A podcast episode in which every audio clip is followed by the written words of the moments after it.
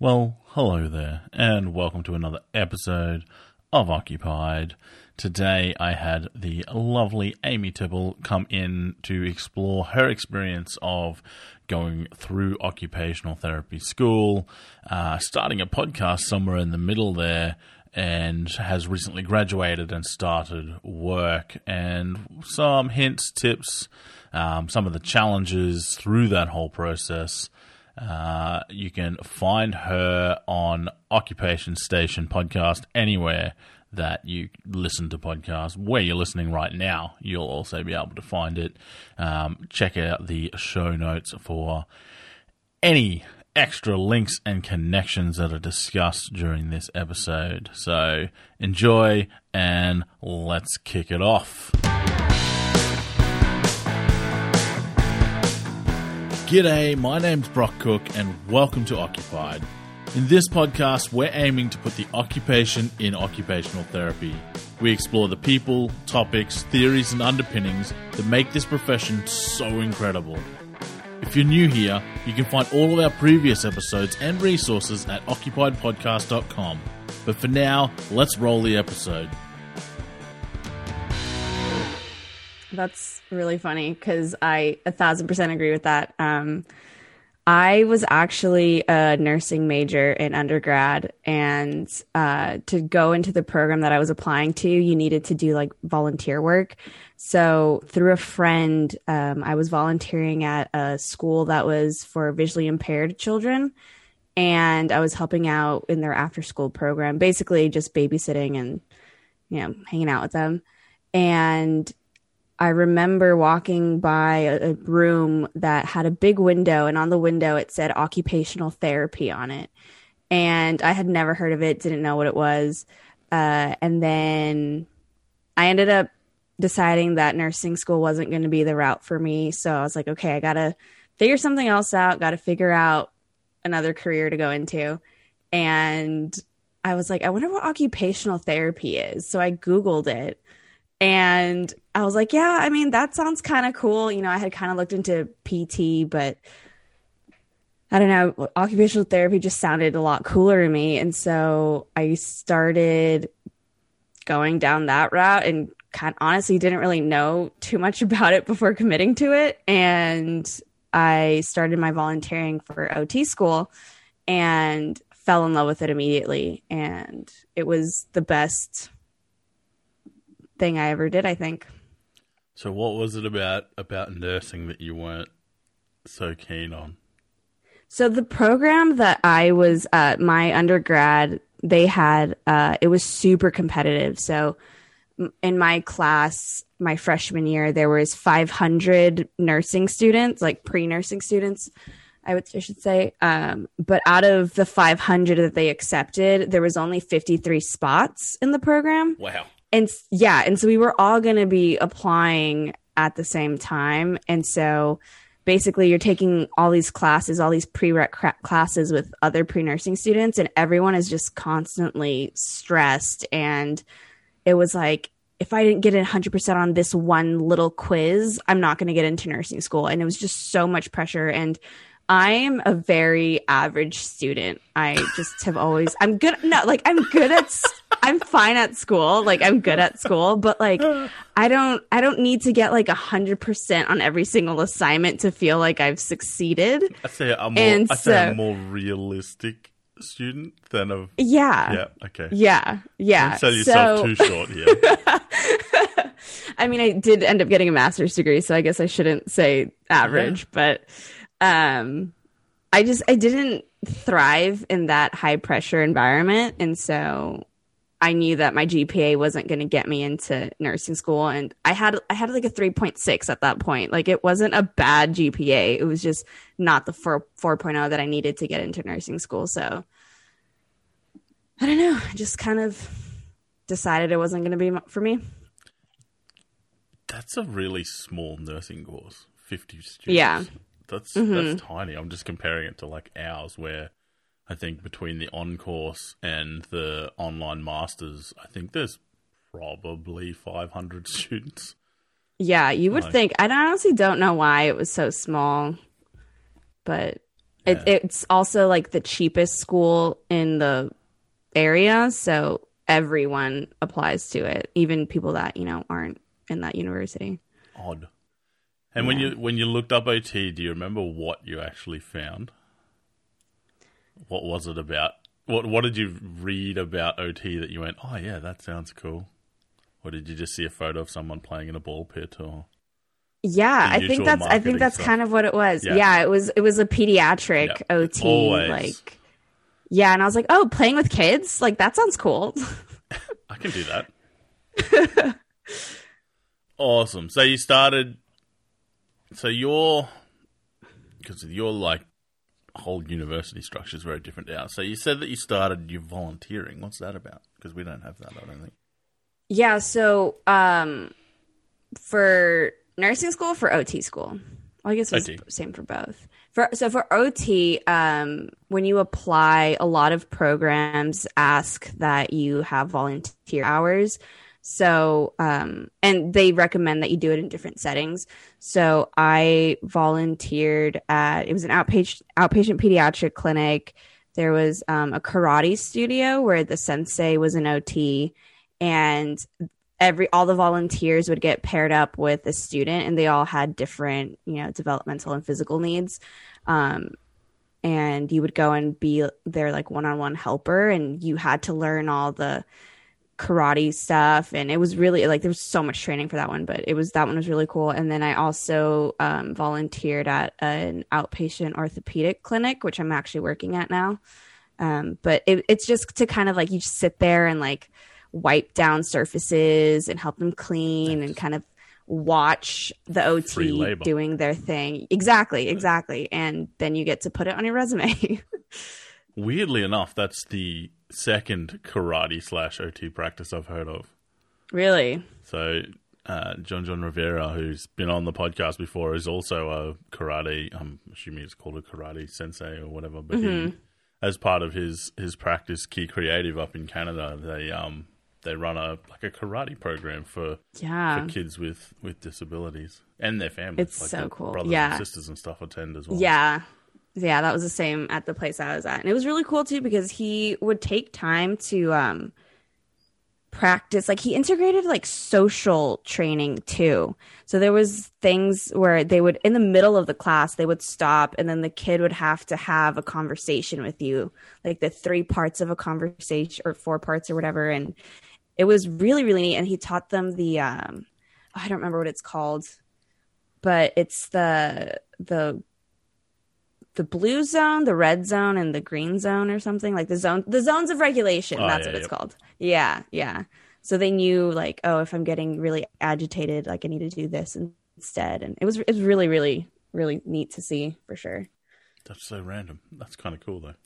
Yeah, So, how long's the the course? Was the masters or undergrad that course? Masters.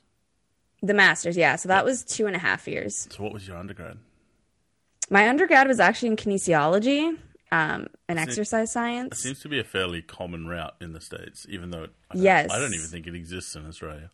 Really? Yeah, Interesting. That's funny. That's we- that's super weird. So I I remember googling, you know, during my Google search about what OT was. I landed on a Reddit page for OT, and someone had asked like, "What's the best route to go in undergrad to get into OT school?"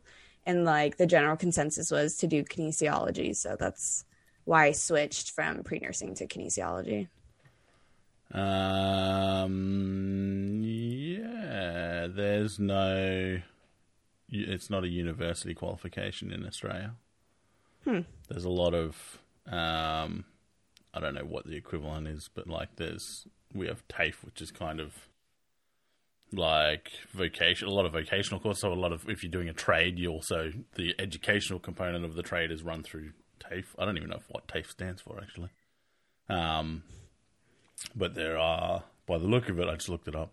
There seems to be some kinesiology qualifications through that, but I can't see any university qualifications in kinesiology. I know it's a subject that, as a subject, it gets taught in, I think, to our physios, but we never did anything like that in OT. The first time I'd heard of it was probably talking to Americans. Yeah, I don't know what it is. I mean, I know what And kinesiology is, but I didn't know it was a as a course. I didn't know what it was. When you say physio, what is that? Ah, of course, another thing, another lost in translation. Physiotherapist. Okay. So you guys, is you- that this? Is that a physical therapist? Yes. So Okay. They're a physical therapist to you. They're a physiotherapist to us. It's all one word for us. Interesting. Oh, okay. Cool. See, American. It's the same everywhere else in the world. American just has to be different. We suck. I wasn't going to say that. I would say you have to be different. Everything, like what everyone else in the world uses the metric system, stuff it. We're using the imperial system. so, when you do you feel like when you first started, uh, when you first went into OT, the OT course, and you first started, you feel like you understood it, understood what you were actually getting yourself into?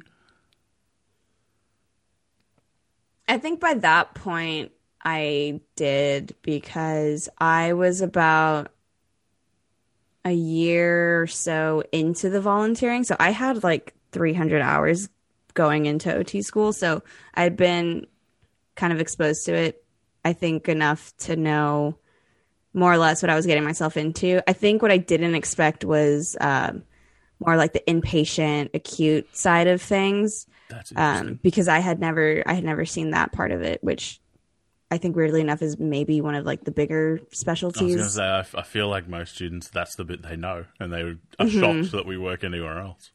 Yeah, yeah. So So,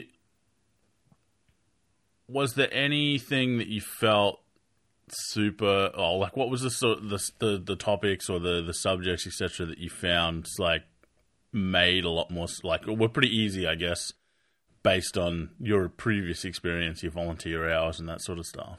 Was there anything that you went, oh yeah, this is crazy, I, I understand this. Oh yeah, I think probably our um, we had a whole course on hands on hand therapy, and um, a lot of people hated it. There were only like a handful of us that actually wanted to go into hand therapy, and so everyone else like really hated that class. But I loved that class. It was a hard class, but I loved that class so much. And then when we came to our practicals with splinting, I had been allowed to kind of mess around with the splinting material while I was volunteering. So I kind of already knew how to work with it. And that was honestly like my favorite thing. I mean, it's still my favorite thing to do is to make a splint, but um, I saw you post on Instagram like the other day, like, oh my god, it's been too long. It's just a picture of two bits of like, yes. plastic. okay. Yeah, yeah. someone- but it's, I get someone's been living so under a rock. excited. no, but it's so exciting to just make something out of this flat sheet of plastic and something that has so much functional use. I think it's I think it's really cool. So what was that something you did on your volunteer hours, like making splints and handling that stuff? Um, so Saw it a my the kind of so the clinic that I was at, um, there were a couple days where it would just be like super slow because of cancellations or whatever it was was. But uh, the therapist had a bin of scraps, and she would pull the bin out of scraps, and So she would hand you. me. Yes, she would hand me a like a pre like another one that like an example that she had made, and she would be like, "Okay, make this," and then she would just leave me in there for like thirty minutes, and I would like have to figure out how to, you know, MacGyver all these like scraps together to make this splint that she wanted, and it was it was so fun. So, I think it was unique in that sense. This is a completely random question. If you can still make the splints off the scraps, are they scraps?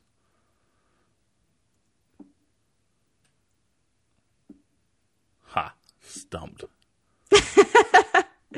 I think at the end they wouldn't be scraps, but I think would start as scraps. I don't know. I just uh, I don't know. Maybe I'm in a recycling mood recently, but I'm like, why are they? why are they wasting things if they can still make make splints out of them? Is there a reason? There must be a reason. I don't know. I, It's a good point. never really done. I did. I've made one splint in my no, sorry, two splints in my life. I made one at university and I made one on placement. No, I think I made two on placement. I must be an expert. I don't know. but yeah, it definitely wasn't my. uh the, the making stuff was fine because I don't know. I like making stuff, but I'm like I'm so bored. no. Yeah. it was like to me, and this is again on placement. It was like, oh, you've got this injury. Look it up in a textbook. Oh, this splint. Okay, yep. Follow these instructions. I'll make that splint. Cool. I'm like, I'm so bored, and I didn't have anything to talk to the dude about because I'm like, everything had been done. That I got told, like, literally, just go in there. You like make the splint. You fit him for it, and that was it. It was like a half hour consultation, and I barely spoke to the dude because I was in another room. Oh like, wow! Oh, I'm so bored. so bored. You know me. I, I like to talk to people. Yeah. Or at least feel like I'm doing something useful. It, that was. I mean, the, like I said, the making stuff was fun for the first ten minutes, but I'm like, okay, this is like this is not this is not going to be my area. I can tell already. Really, that's so interesting because I feel like I mean, I guess maybe the setup that you're at was different, but I've always this is splinted in quite front a long of time them. ago as well. well, I've always splinted like directly in front of them, so like they're watching me do it, and I think like it gives me an opportunity to just talk to them because they're just sitting there like not really doing anything for half of it. Which I think a lot of like hand therapy, it's a lot of building that therapeutic client relationship which Yeah. I really enjoy. I really love that part of it. It was a it was a pretty old building, and it was like had the a couple of oh, they would call them interview rooms, but essentially like yeah, just a room with a couple of chairs and a table. Mm-hmm. But then all the splinting equipment was in the like the I don't know what it was called, the bain-marie, pretty much. Um, was in the room next door, so I was like, go on in, melt it, come back, fit it, go back, Yeah. get all the straps, blah blah blah, all that sort of stuff. Yeah. So, yeah, I'd say it was probably just at that hospital, and that that building was not. I think I'm pretty sure it was like hundred years old or something stupid, but it wasn't. Oh, wow. Mm-hmm. It wasn't purpose built for that purpose. I think they were just making do with what they had. But Yeah. um, yeah, they didn't tend to get a lot of hands stuff there. That was kind of more a generalist outpatient um, Mm. clinic because it was like in a rural town as well. So you Mm, kind of got a little bit of everything. So I did a lot more like I did stroke, I did um, a lot of community like accessibility stuff, so like handrails and equipment and did a bit of everything on that placement. It was interesting overall, but yeah, just that Hmm. Yeah. particular thing. I'm like, oh, I couldn't picture myself doing this every single day. It's just not my jam. And I, I mean, it's not. It's definitely not for everyone. Yeah. So what was uh what was the oh I guess on the other end of the spectrum what was most difficult after? Probably all of the stroke and like spinal cord stuff because I had never seen a stroke or spinal cord patient. So I didn't know. It just didn't, it didn't click in my head. They would be like, oh, it's a C6 and this is what they can do. Like, how would you help them? And in my mind, I was like, what is that? I don't, I can't see that, you know? And then it was, I think, after my, I had a level one in an inpatient um, hospital, but that was only two weeks. So coming back from that, I had seen a couple strokes and a couple of spinal cord injuries. So I kind of had a better grasp of it. But even then, I don't think I ever fully, fully really understood strokes or spinal cord injuries. Do you think it's more so like you, you were saying you couldn't see it I'm assuming more on a conceptual level, but do you think it's because the injury itself you can't see, whereas a hand injury you can see? Yes. Yeah. And I think that's why I gravitated to hands so much was because, like, in my mind, hand therapy, like the issues that come with hand therapy and the treatment, it's more concrete to me than a stroke or spinal cord injury. And I, that's interesting that you've worded it that way because I feel like I'm not, I don't know. I haven't, whenever I tell people, like, yeah, like hand therapy is more concrete, they're like, what? Like, you still can't see like the inside, but it's like, yeah, but like you can see more directly what's wrong per se, I guess. And I think especially with, um, I think more so with the, the the stroke than the spinal injury. Like, yeah, you yeah, okay, there's a stroke. You can't see into your brain like from the argument without technology, but like Yeah. just you as a clinician looking at a person, um, like you can see how they move, how they operate, what symptoms they're presenting, and then sort of reverse engineer where the the, the stroke may have occurred. Mm-hmm. Um, and obviously nowadays we have technology that we can scan and look in there, but with a hand, like it's you know if something's broken, it's broken. You could there's not a lot of skin or, or meat on a hand. You can usually Yeah. see it, um, Right. And there's it's a lot less moving parts than say a brain. So Right. it's you know if this finger doesn't work or if this nerve isn't you know conducting well or whatever it is, like you, it's a lot less things that you can deduce uh, what's going on there. Um, Yeah. And I think because of that too, like any kind of injury, you can usually go, okay, well that's going to impact or potentially impact this nerve, this nerve, or you know this muscle, this bone, whatever's going on in there. Right. Um, there's just a lot less moving parts. As complex as a hand is, there's a lot less moving parts than a brain. yeah. No, definitely. I agree. But it's interesting that you say uh, that it's a lot more concrete because that's that's definitely a view that I've. I think that was one of the reasons why I didn't like it was because it was that it was a lot more. I don't know. I found it a lot more prescriptive, which is I, I think similar to what you're describing in that it's a lot more sort of this is wrong, this is how we fix it kind of thing. Um, and I think I, I think that's why I, I didn't resonate with it, and I think that's why I went to mental health because it was more like I don't know. I always found mental health to be more like detective work, and I have to like try and put all the pieces and find all the clues and you know try and work out what's going on, and then come up with some creative way to to fix it. Yeah. But it's I mean it's uh, different OTs. Obviously, we're all different, and different OTs are going to resonate with different areas. Like there's people that like working in geriatrics, and I'm like, oh, I don't want to do that. Or kids. Kids is a big one. Everyone's like, oh, you can work with kids. I'm like, I don't want to work with kids. I don't want to work with parents. like I literally, I've had one kid on my caseload during placement, and I was like, that's it. That's enough. Uh, no. the one kid ruined it for me. Like, I still remember this kid because he just, and I had no idea what I was doing. Again, it was on that same placement that I did the hands. Actually, no, it wasn't. It was a different one. It was like, actually, it was first year. My very first year, we had an observational placement. It was in the same location as the the uh, the hands story, but different placement. Um, and I went out with the OT. We were doing a home visit, but we were like meeting them in a park. And this little kid, he had like little Hulk hands on, little green Hulk hands, and Yeah. he literally wouldn't sit still. And he just ran around screaming, smashing his hands together because when he smashed them, they made like Hulk noises. And he did that for 45 minutes. And I got in the car after, and I'm like, yeah, no. that is not. Really? Wow. I feel like we're very we're I think I think I'm getting the sense that we're like definitely attracted to the very opposite things cuz I love that about kids. I love I did a pediatric rotation for my second level 2 and I loved having to match them and match like where they were at that I, day. I left my Hulk hands at home though.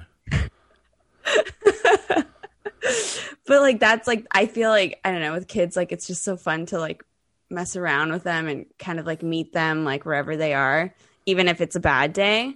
And I think um, I really I had a couple kids that um, had really bad days, and that challenge I think I really really enjoyed um, tackling it, even though you know it wasn't as easy as you know, okay, we're just going to tie our shoes today. Be like, oh, throw in a couple meltdowns in there and, you know, Yeah, I think again that that was first year. I think that was probably four or five months into a four year course, so I literally knew nothing.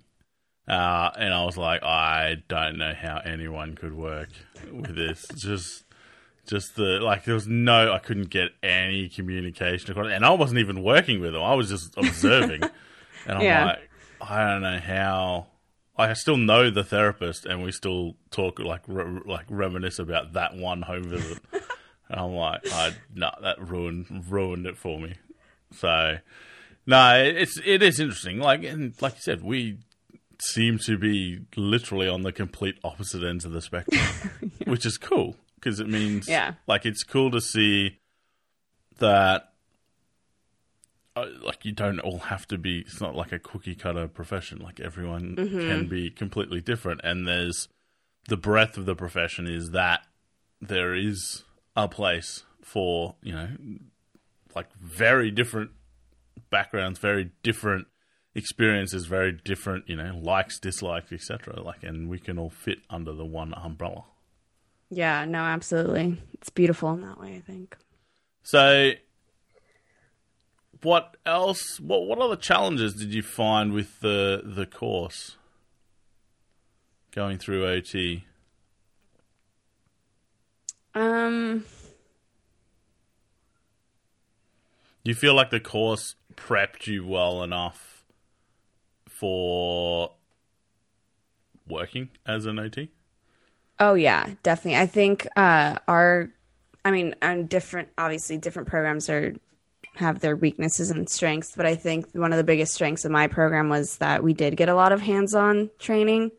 And so going into my placements, I every it's like at the beginning of every single one, you're just like freaking out that, you know, you're not going to know what to do and then you get in there and you start immediately recognizing and saying, "Oh yeah, like this is what you're supposed to do." And like, "Oh yeah, like I remember I'm supposed to do that." So I think um I had a lot of those moments where things were just clicking and I was like, "Oh yeah, okay, I know what to do. I'm ready for this. I'm prepared for this." So I think definitely um I was ready for um, a lot of it.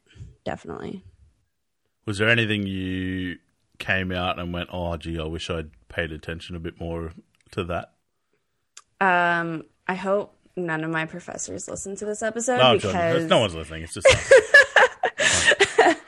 um, I definitely did not pay attention enough to all the theory that goes into OT. okay. And and I think stuff? it's, yeah, I just, it was such a dense class for me that I, it just kind of turned my brain off. Um, and I mean, when it came time to study for the board exam, I think that was something that like really freaked me out because I was like, man, I really did need to pay attention to that class. But um, So I was- mean, even in that, and even in some of my placements where they would like ask, like, okay, well, what theory would you use? And I was like, I don't, I don't biomechanical. I don't know. So was that stuff? I'm assuming situated like quite early in the course. yes, I think it First was. I think it was maybe our second or third semester. Yeah, so yeah, I, I think it was our second semester, so it was super early on.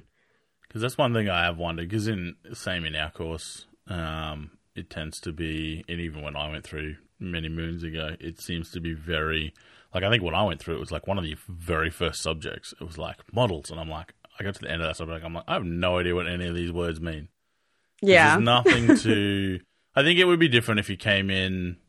Like you know, you'd been out working for ten years, and then you'd gone back for like a career change or something, and Mm-hmm. you've got some life experience to, I guess, kind of anchor a lot of those terms and a lot of that stuff too. But like, I'd come pretty much straight out of high school, uh, and you know, as as wise and as street smart as I thought I was, I was an idiot. Like, I didn't know anything, uh, and I feel like putting the models uh, that close to the start didn't and again, I, I I was a very average student in every aspect of the the the term, but it didn't really resonate with me because I couldn't anchor it to anything.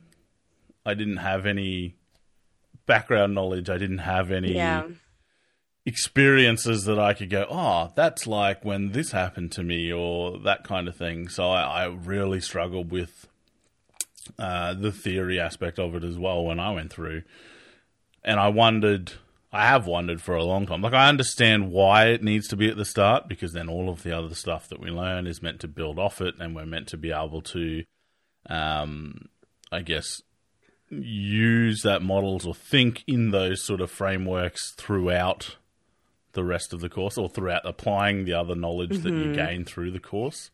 But also on the flip side, I'm like, is it, would it be better to go through some of the other stuff, get some experience, you know, some of the more practical stuff maybe, and then come back to the theory sort of in the middle, maybe, Mm-hmm. just so that those who don't, which I mean, I don't know about most courses over there, but the majority of the students that we have over here are straight out of high school kind of thing. They're, you know, 17, 18 when they first get in the course. So, and I would say that's probably maybe 75% of them. Um, so I'm assuming, I mean, Garrett, granted, there's going to be some that have more experience than others, but I'm assuming they're probably all in a very similar boat to what I was at the time.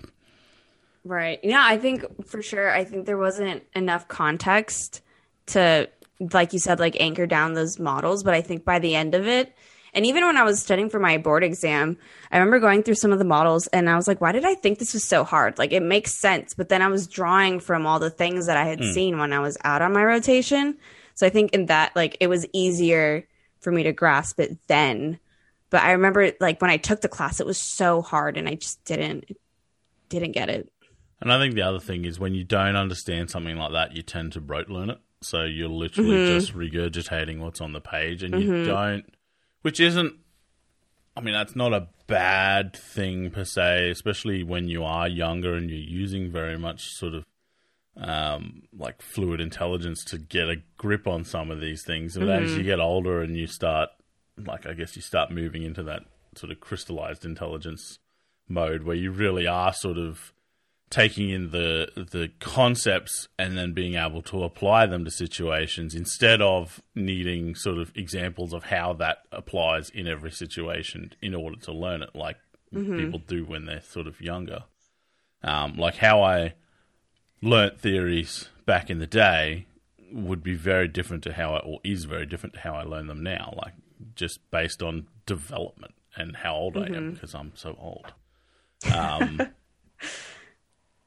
it's but again even then i like i, I completely because i'm now on the other side of the, the the fence like i completely understand that actually designing a course that targets those two different ways of learning something is very hard like it's yeah, I bet. Yeah. it's hard to try and target something to younger people that need those examples like a wide range of examples to get their head around it as well as people that just need to get their head around the conceptual aspect of it and then they can apply it to different Right. situations um have you although it's probably not as relevant to you because even though you finished you're still very young no offense uh, I don't know if Thanks. that's offensive or not. I don't know. Some people relish in it. Some people are like, I'm not that young. Comparing it to me. Um, but have you noticed your learning style change, I guess, throughout the course and then now that you've finished? Or have you. you Oh yeah. Yeah? Well, in in, in some ways, I think um, I'm still a very visual and hands-on learner, but I think I don't think I knew how to study before I got into OT school, which is weird because I went not- to college for four weird. years. Okay, you know, that- that's like weird. Okay, that's Like, not I don't- but yeah, that's I studied a lot in undergrad, but I don't. I think my the way I studied and uh, started to approach things was completely different in OT school, and I think like it had to be because the way that I was studying before just wasn't it wasn't good enough. I think for I mean Can- the first our first me- semester. Can you give examples of how, like, what did you used to do and compared to, like, what you did towards the end? Yeah, so the first semester we take anatomy and it's I think it's like a 3 or 4 hour lecture in the morning and then a 3 hour lab in the afternoon. Um so the first semester it's I think we take 3 classes, but the other two classes are like relatively easy. Um and so really like all you do is study anatomy and go to the lab and work on your dissection. Um and so it was and it's so much material that you need to get under your belt in such a quick amount of time. So i used to always just like rewrite whatever powerpoints were given to us and whatever notes i had in the powerpoints i would just rewrite them. Um like, word for at lea- word. and yeah and then i would just kind of i think just like writing them out like that would help me kind of remember them but then i don't i don't remember doing much more than that in undergrad Um, but then when it came to like OT school, uh, just writing it out like that wouldn't, it just wasn't enough. You know, I had to talk it out a lot more with my friends that I would study with and um, a lot, and especially anatomy, a lot of drawing things out because again, I needed that like visual, like, okay, how is this physically connected to this other thing? And um, I think making it more visual for myself um, in that kind of way. Had you always been a visual learner, or is that something that was relatively new? Like, how did you go in like high school or primary school? I don't know, whatever you guys call them. Middle. Honestly, middle I don't school. remember. I don't remember what, how I, what kind of student I was in high school. I don't. Again, I've always been like a pretty average student, but in high school, I don't remember ever like studying like super hard for anything. But high school was, I don't know, it was, it's high school. Yeah, you just get by. still discovering all these new parts of the world back then, so schoolwork tends to take a backseat. Exactly.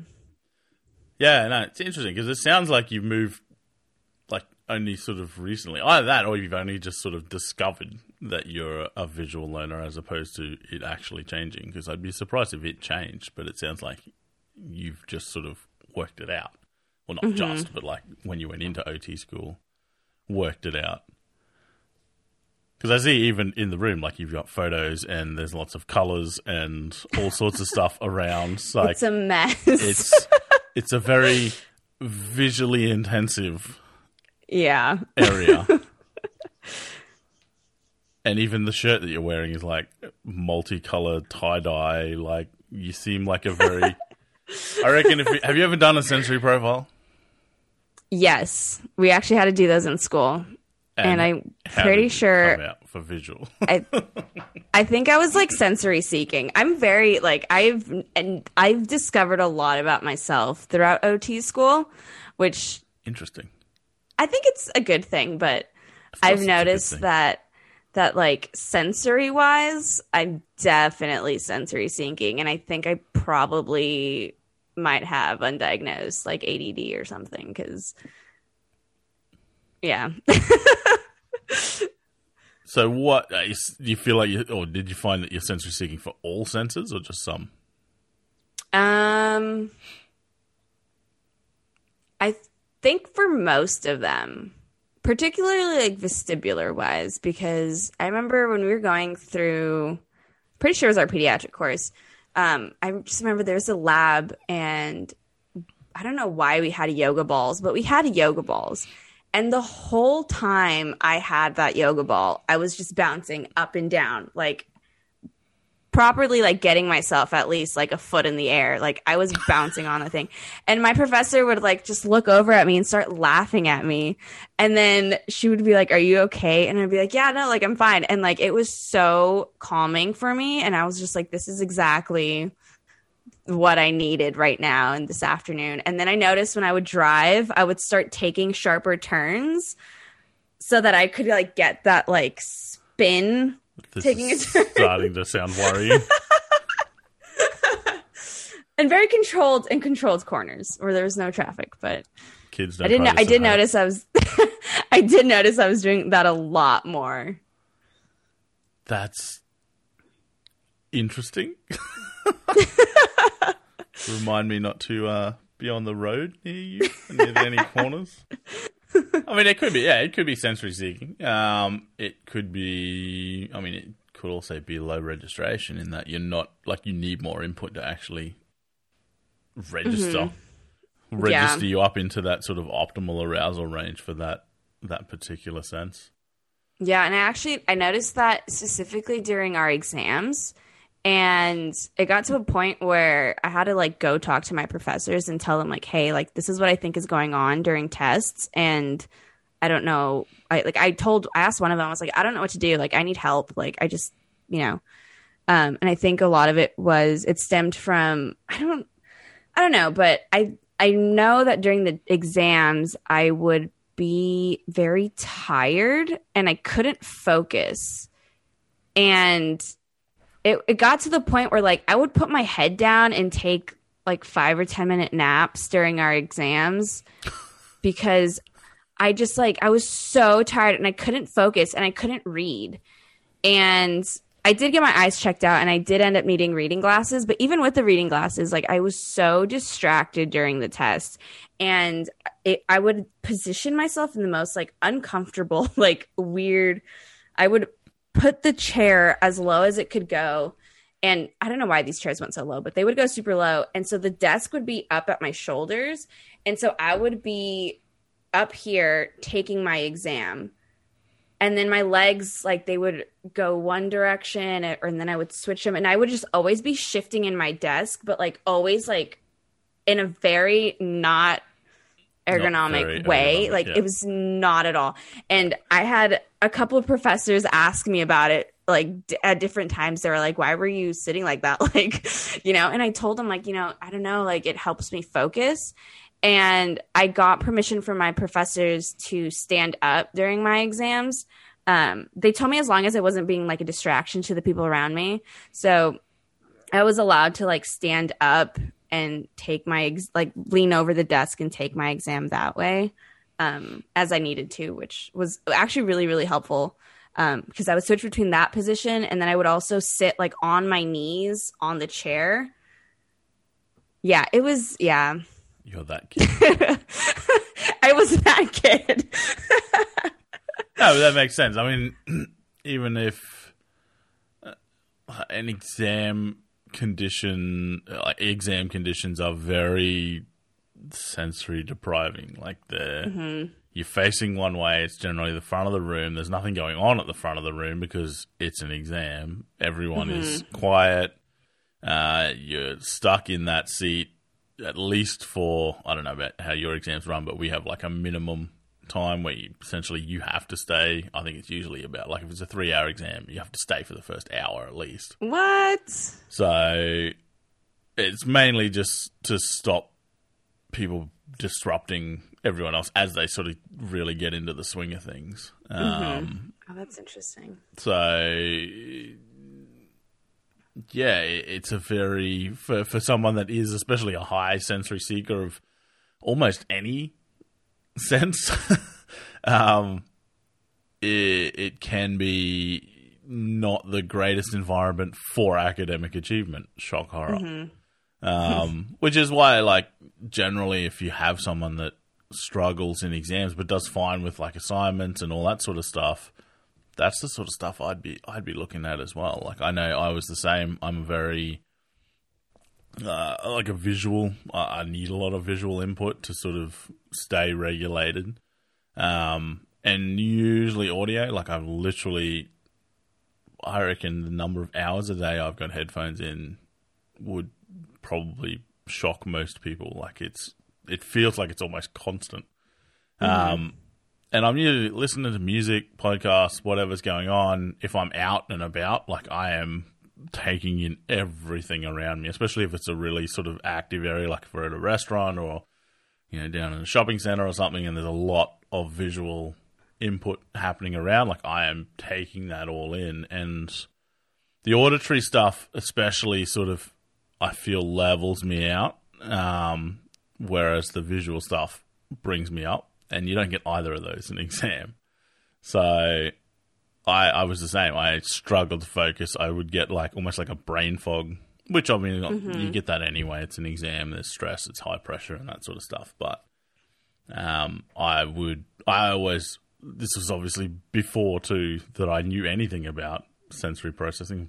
Probably before I knew anything about OT, even that was an OT exam. But um, yeah, it was. It was knowing what I know now, if I if I'd known it back then, or if you, it was a thing back then, because I don't think it wasn't even taught. Like none, no one was really doing much in that space. Um, I feel like I probably would have done a bit better on exams if I had some knowledge. Not that there's much I could have done for auditory. I doubt they would have let me, you know, put headphones in during Yeah. an exam or anything like that. But yeah, it's even just having that knowledge. Like I could have prepped myself better prior to it, um, that kind of thing. So yeah, it's it's interesting the different. uh, I feel like a lot of courses need to. I mean, this is the stuff. This is what we do as OT. So OT courses probably should, you know, have some knowledge about the sorts of adjustments that could be made for students. And it was good that your professors actually did like allow for some adjustments, stuff that was you know within the scope of, of examination conditions. Um, did you find anything like did that affect anything else like when you were studying at home and that sort of stuff? Did you find Um, because you don't seem to be very fidgety right now? yeah, I'm playing with my hands. Oh, I can see that. I can't see. um, I think at home, yeah, I I study in pretty uncomfortable positions too. I know you're not supposed to study in bed, but I study mainly in bed. Um, but again, it's never like so. Our exams they would be. I think they were all three out, three or four out. No, yeah, they were three hours. Um, but I I never study for that long um, usually. So I would get up every like five or ten minutes and you know go walk to the kitchen or you know I would move a lot. So it wouldn't be like long periods of time like that, which I think um, I just I can't. Even when I was studying with, for my board exam, it was hard for me to sit down and be like, okay, I'm going to study for the next five hours because you know that just sounds like hell for me. But um, yeah, that I think it's across the board. Like I usually just don't uh, Yeah. sit well for long periods of time. Yeah, it's interesting. Yeah, that's an interesting point. Like up until that point, yes, after the fact, and nowadays there's a lot of people that have very sedentary jobs, but we're not unless you're already sort of working, and, and even if you are like starting to work in a position like that, we're not like conditioned to, you know, sit in the same spot for that long, and we're expected Yeah. to like at the time that it actually matters, and you're going to get grades from it, then we're expecting it. Exactly. And even uh, that was a concern that I had for the board exam because they monitor you so close. I don't know how it is we're like in Australia, but board exam. You're the only. Again, America has to be different. You're the only country that does. are you are you serious? Yes, so what do you how do I'm- you you just graduate I and you're graduate, and then I submit a form asking for registration and pay my money, and then a f- couple weeks later, I get a registration certificate in the mail. I hate this country. Well, oh my god. brutal. That's uh, okay, so I'm Like sure I you've said- heard about I am well aware of it. Yes. Yeah, the four hour exam that we have to take, and the testing centers are super intense. They like really like bear like almost have to like pat you down when you go in, and they have like a camera watching you the whole time. Like there's a camera in your little cubicle. And so you really can't do any like suspicious behavior because then they like they'll kick you out because they'll they think you're cheating, right? So I was concerned about that because I was like, okay, well, how am I going to sit for this exam for four hours? Like, I haven't, you know, I don't go out of my way to train myself to sit still for that long. Um, so I was really concerned about that. Um, but I think we did it. We did an episode about uh, kind of like managing anxiety, and I used a lot of those techniques during my exam. And I was sitting in a semi uncomfortable position. Um, as much as my chair would allow, but uh, just using those techniques to kind of like calm myself and uh, keep the anxiety at bay, I think was super essential. So in a cubicle, like what was it? Like a little room.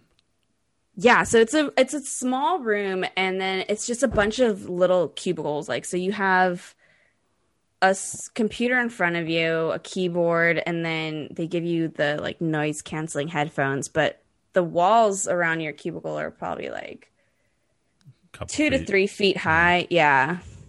Um, so you're very like in this tiny Is it just space. you sitting the exam, or is there like a whole heap of people?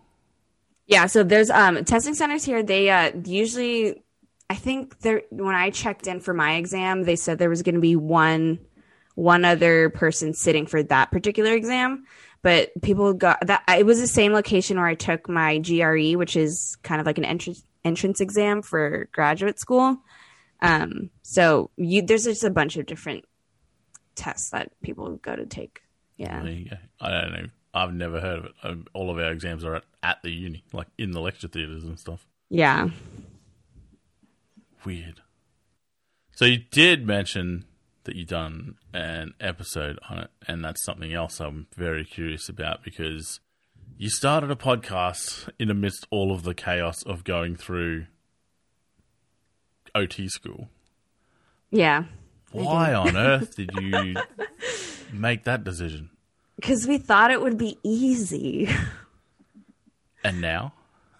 now it's no. So we we definitely went into it thinking like, oh, this is gonna be super easy. We'll just record it and then maybe edit it, like trim it up a little bit, and then post it online. Uh, so we thought maybe you know at most it would be like three hours of work, you know, full like from beginning to end um, for each episode. And we actually started it for um, a project, like an ongoing project that our program has us do. Okay. Um, so me and my friend Anna, uh, we were at lunch one day and we both listened to a lot of true crime podcasts. And we were just kind of like joking around one day. And Anna goes, You know, maybe we should start a podcast. And I was like, Oh, yeah, like that'd be so cool. Like, we, we do it about OT and then we get, you know, points for this project. And she was like, Yeah, like we could really do it. And I was like, Yeah, like, you know, that sounds cool. And then I didn't really, you know, put much more thought into it and then Anna was really the driving force behind it. Um, I think within like a couple weeks, she like was sending me links for okay, like we should get this mic, and you know, we should do this, this, and this. And I was like, oh, we're actually going to do this, okay? So we did it, and um, we quickly learned that it was a lot more work um, than we were expecting. Um, especially, I think on my end because I'm the one that does all the audio editing and uh, posting online and all that. So figuring that out was uh it was a lot of work. It was a lot of trial and error and like I, I you know, we've switched platforms three times, three or four times. Like it just things that, you know, you don't think about amateur amateur mistakes for sure. So what was the what was the actual project like what was the how did that fit whatever the project requirements were? Like what was you what were you meant to be doing? So that project, um, it was called our professional development portfolio. So the idea was that throughout the course, every semester you have to get three or four, you know, PDP points. And so um, at the end of the course, you have this portfolio of all the extra stuff that you did during your schooling. Um, and you know, the idea I think I think the idea is that you turn it into your employer and be like, oh, like look at what I did outside of what was required for me. Yep. Um, and there was different categories. So there was one about like like clinical practice, one about ethics. Um, there's just a bunch of different categories, and so we thought, okay, like we could just cater the episodes to whatever points we need. Yep. And so that's kind of how we approached it, and it it ended up working out really well because that's what we did. I think 75% of my portfolio is just episodes that we did.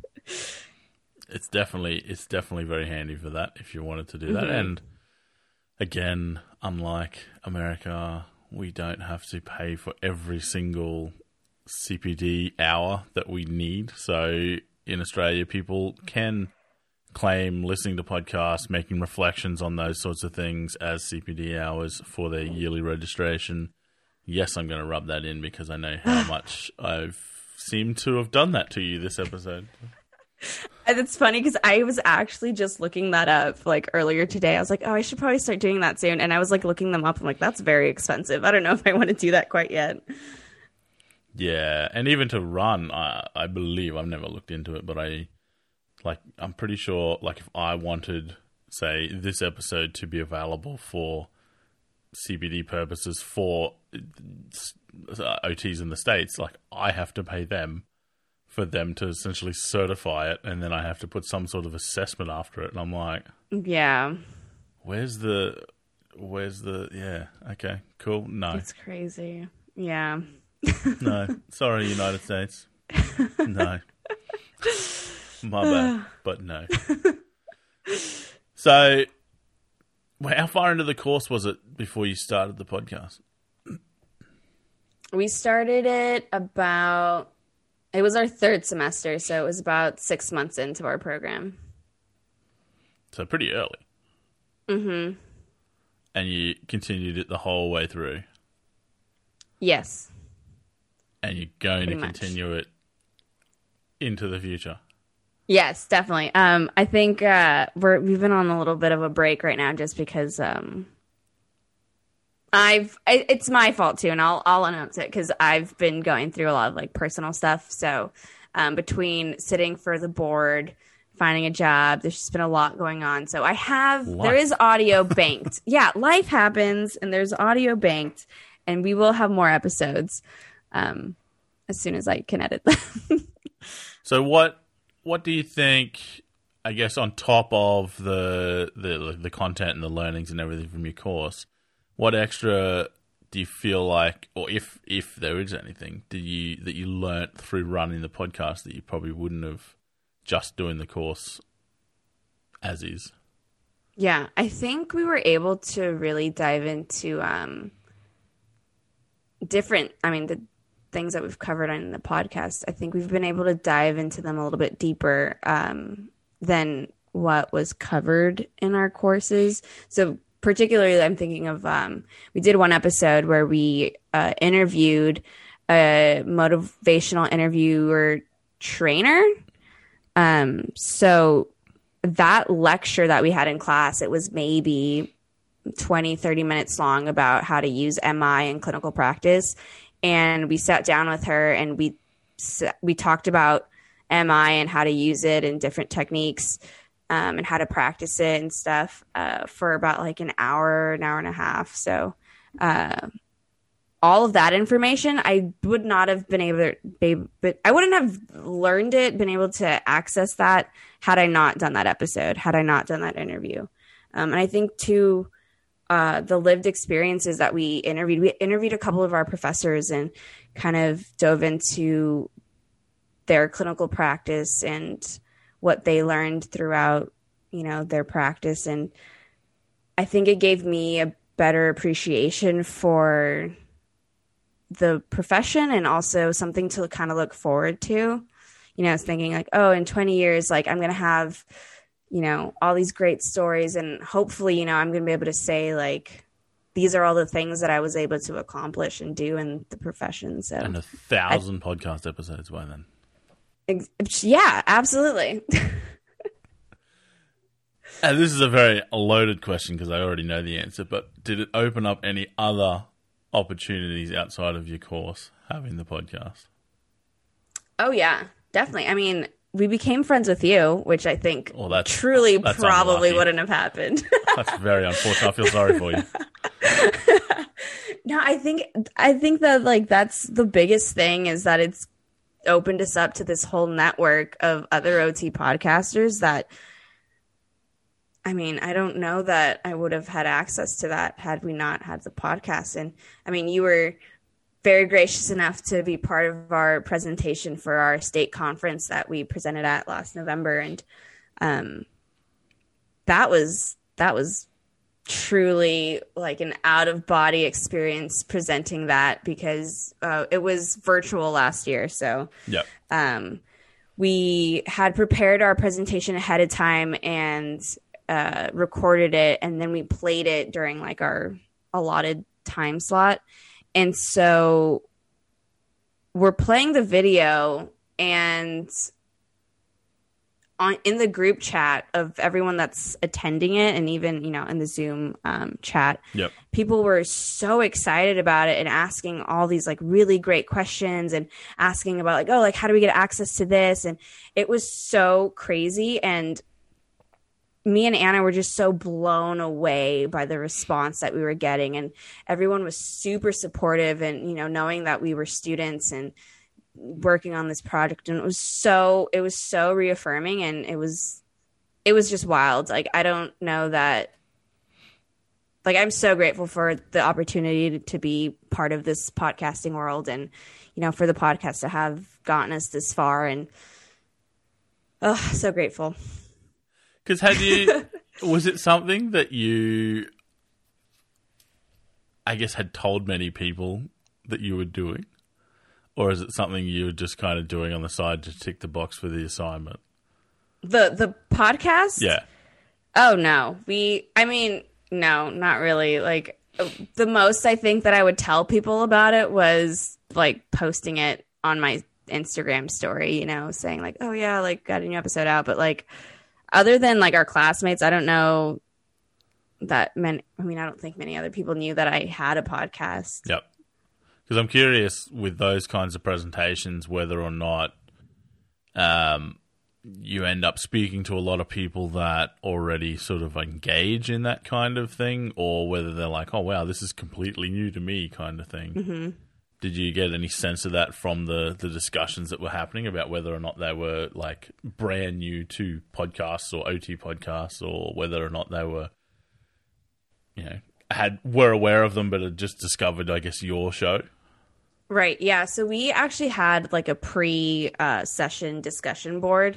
And in that, we had asked them, like, oh, like, you know, what other OT podcasts do you listen to? And there was only a couple that um, responded to it with other, you know, OT podcasts, including yours, actually.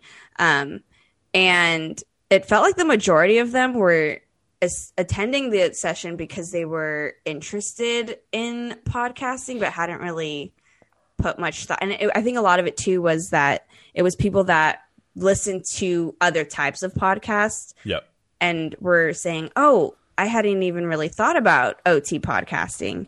So, yeah, I think the majority of them really they were either new to podcasting or new to OT podcasts for sure. Yeah, that's always because uh, so the podcast stuff isn't something just for me personally. I don't tell anyone really. I mean, mm-hmm. people close to me will know because I'll see it on Facebook. I don't tell any of my students. Mm-hmm. And I see on Facebook or Instagram every now and then one of them will find it.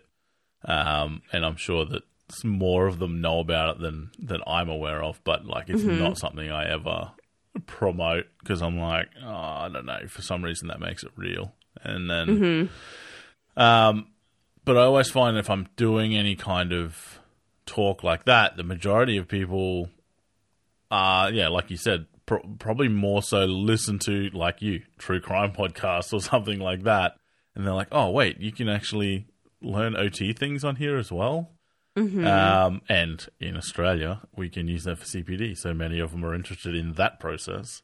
Mm-hmm. Um, there actually are, although there are, I've, I've, noticed recently, there are a few of the OT podcasts who have gone down that route and mm-hmm. been certified so that you can use certain episodes um, I know Jason from OT Schoolhouse has a couple, uh, and I know what was the other one? I think OT Potential um, had a couple that were I don't know what they call it, certified, I guess, mm-hmm. so that you could use them for CPD points or hours or whatever you guys call them in the states. Right. Um, so it's definitely a, an, an, area that I think some people are delving into as well, which is mm-hmm. it should be kind of cool. Um, I just wish it was more accessible.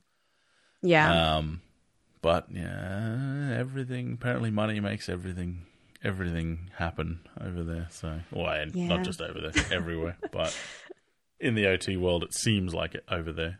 But yeah, yeah. So, what? So you, you you're planning on, like you said, continuing the podcast. Is there any, or have you thought about any changes, anything you want to update, anything you want to do differently with it now that you're qualified and working as opposed to being a student, or are you you going to keep going with the tried and true format? Um, it's a great question. We haven't really talked about you know changing too much of um, what we're already doing, but I think the dynamic's going to be more different because we're not living together anymore. So um, that's just kind of something that we need to work out. But I think that uh, the our episodes, the ones that have had the most listens, are the ones where we're talking about our own lived experience with fieldwork specifically because we did a I think it was like a four or five part series with our fieldwork experience, um, and it seems that a lot of people like the heads up before going in. And I think that's something that I, you know, was always looking for before. And uh, I think that's kind of why both of us really like leaned into doing that series was because, you know, fieldwork is kind of scary and people don't really to give you like detailed accounts about what it's actually like. And so I think those episodes are super special for us because we were able to share that. And I think it helped. I mean, I'd like to think that it helped a lot of people. Do you get much feedback? Because I know that that's something you hear a lot of OT podcasts, or a lot of podcasters in general talk about, is that it's often a very one way track with information. We put a lot of stuff out into the ether and you get a little bit back, but not a huge amount.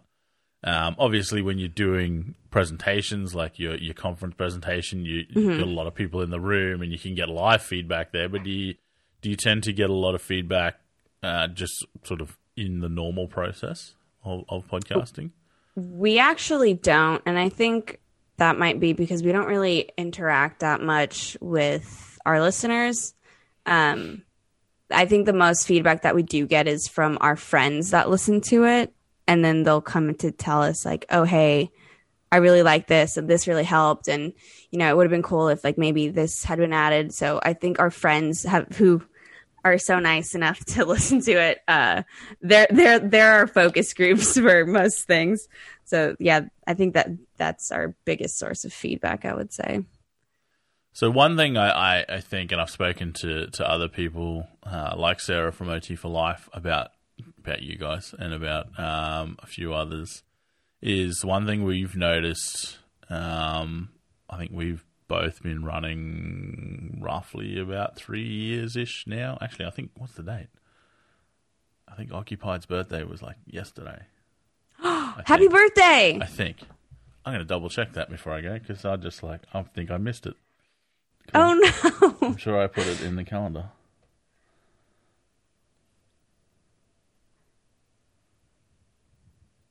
No, we're good. It's next month. No, it's, not. Oh, okay. it's in May. We got time. We got time. Oh, Wrong month. Okay. I knew it started with them. we're all good. Um, but one thing we we've noticed is like there was this like when I went so when I started Occupied there was maybe like three, maybe two OT podcasts. Um, and then I think it was only a couple months later that Sarah kicked off with OT for Life. And then since then, probably a year or so after that, there was just this massive boom, and then there was just hundreds of them. Um, mm-hmm. But if you look through, a lot of them are a lot of them are student led, which is awesome. But a lot of them sort of do like three episodes and then give up, and that's probably because like you said, you realize how much work it actually can be. Mm-hmm. Um, you guys are probably one of the few student led podcasts that has continued for a, a, decent length of time. What sort of, I guess, is there any advice or tips, like if anyone is interested, especially, or it doesn't have to be students, anyone really, because if anyone is looking to start a podcast, what sort of advice or tips do you have to, I guess, help or to make sure that they do beforehand or whatever it is to ensure that they keep going and don't just sort of pump out three episodes and then fizzle out? Yeah. I think the biggest thing is to find what you're passionate about in whatever you're doing, you know, whatever topics you're covering, or, you know, be passionate about it, your curiosity, and really lean into it and lean into it in a way that's going to make you motivated to do the work to find the answers that you're looking for. Because I think, you know, if we truly, uh, thankfully, our project, it was, um, it was flexible enough that we were allowed to let our curio- our curiosity guide us. And you know, Anna's really good about finding, you know, answers. Like anytime you ask her, like, hey, like, what's this? She'll Google it right away. She'll be like, I don't know, let's Google it, you know? And I think as as a team, we're very curious and I think we kind of helped each other stay motivated in that. And so I think like if people are trying to um keep up with their podcast, really like that's gotta be the biggest thing. You gotta be curious enough to want to keep going. So just lean into it, you know. Find, you know, it doesn't have to be so super stale, you know. Whatever you're covering, come up with like a weird question about it and figure it out, you know, find your answer. Do like weird questions. So with the when you first started, was there any thought about like sort of either before you started or like when you very first started it, was there any thought about it going past graduation? Or was it just for that project? Um, I think I think pretty well. I don't want to say early on, but maybe about six months into it, we had had like a discussion where we kind of were like, you know, we're graduating soon. We should probably talk about like what we're gonna do after we graduate.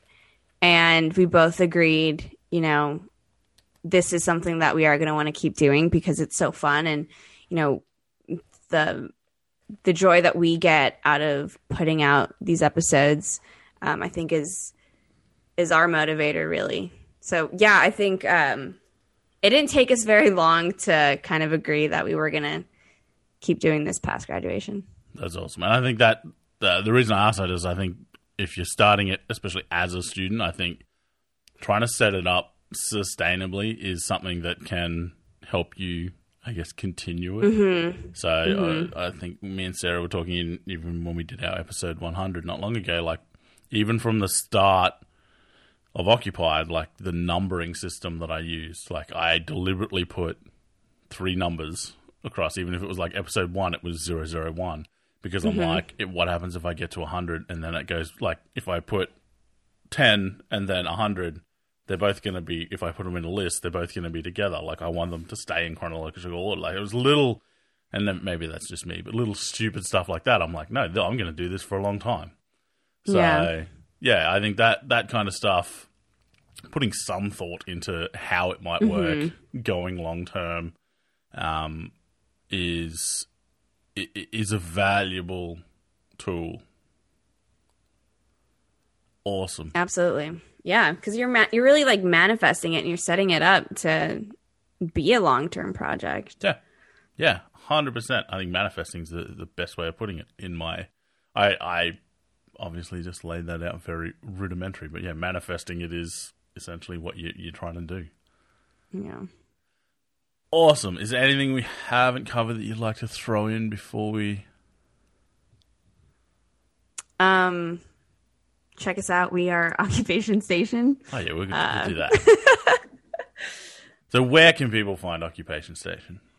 You can find Occupation Station on Spotify, Apple Podcast. Uh, we have a link tree uh, link in our Instagram and our Facebook bios that you can find all the platforms. We're on a bunch of weird, like tiny, obscure platforms that I honestly Pretty much use and never anywhere you can find a podcast, you'll find. Yeah, it. But what's so? Yeah. What's your what's your Instagram handle? great You have to question. look it up. Oh, it's Occupation Station Pod. And I'll I'll throw links for all of uh, their stuff, all the occupation station stuff. Uh, is there any other way people can get contact, email address or anything, if they want to email you about the pod or anything like that? You can't remember it, judging by the look on your face. I'm pretty sure our email is occupationstationpodcast at gmail.com. I will fact check that and I will throw it in the, the show notes uh, if I can find it. Thanks so much, dude. It's been real fun, and it's about Thank time. you. It's been too long. I know. I'm glad we got to do this.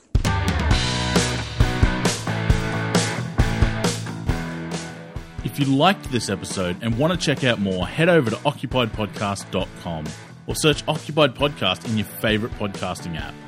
If you have thoughts or reflections on the topics discussed today, please do get in contact. We'd love to hear from you. And lastly, if you got some value from this and you want to help us out, like, subscribe, and share it with a friend. Remember, be good to yourself, be good to others, and always keep occupied.